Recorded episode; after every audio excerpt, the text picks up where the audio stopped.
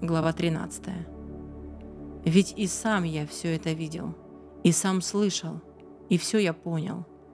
Я же не меньше вашего знаю, я ничем вас не хуже.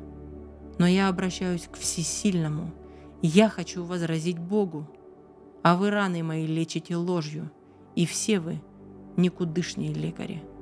О, если бы вы наконец замолчали, в этом и была бы ваша мудрость. Так вникните в доводы мои, послушайте, что скажу в свою защиту. Нужна ли Богу ваша неправда? Будете ли лгать ради Него? Для Него вы кривите душой, Его защитить хотите? Когда Он испытает, хорошо ли будет? Или обманете Его как человека? Он обличит вас сурово, если будете темнить, кривить душой. Тогда устрашит вас Его величие – падет на вас ужас Божий.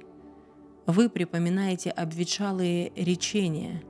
Ваш щит слеплен из глины. Так умолкните и дайте мне сказать, а там будь что будет. Закусил я свою плоть зубами, жизнь держу на ладони. Он меня убьет, и нет надежды. Но буду твердить ему, что я прав, и в этом мое спасение.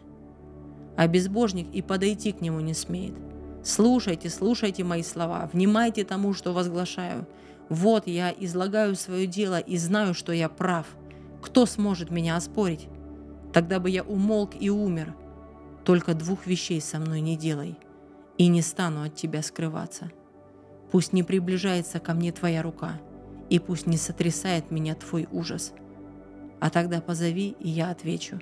Или дай мне сказать и продолжи сам – много ли у меня грехов и проступков? Назови мои грехи и пороки.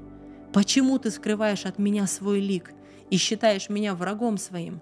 Станешь ли ты гнать опавший лист и преследовать сухую мекину? Горькую судьбу начертал ты мне, грехи юности обращаешь на меня. Ты заковал мне ноги в колодке, ступни мои заклеймил, чтоб следить за каждым моим шагом. Распадается человек словно гниль, как одежда, изъеденная молью –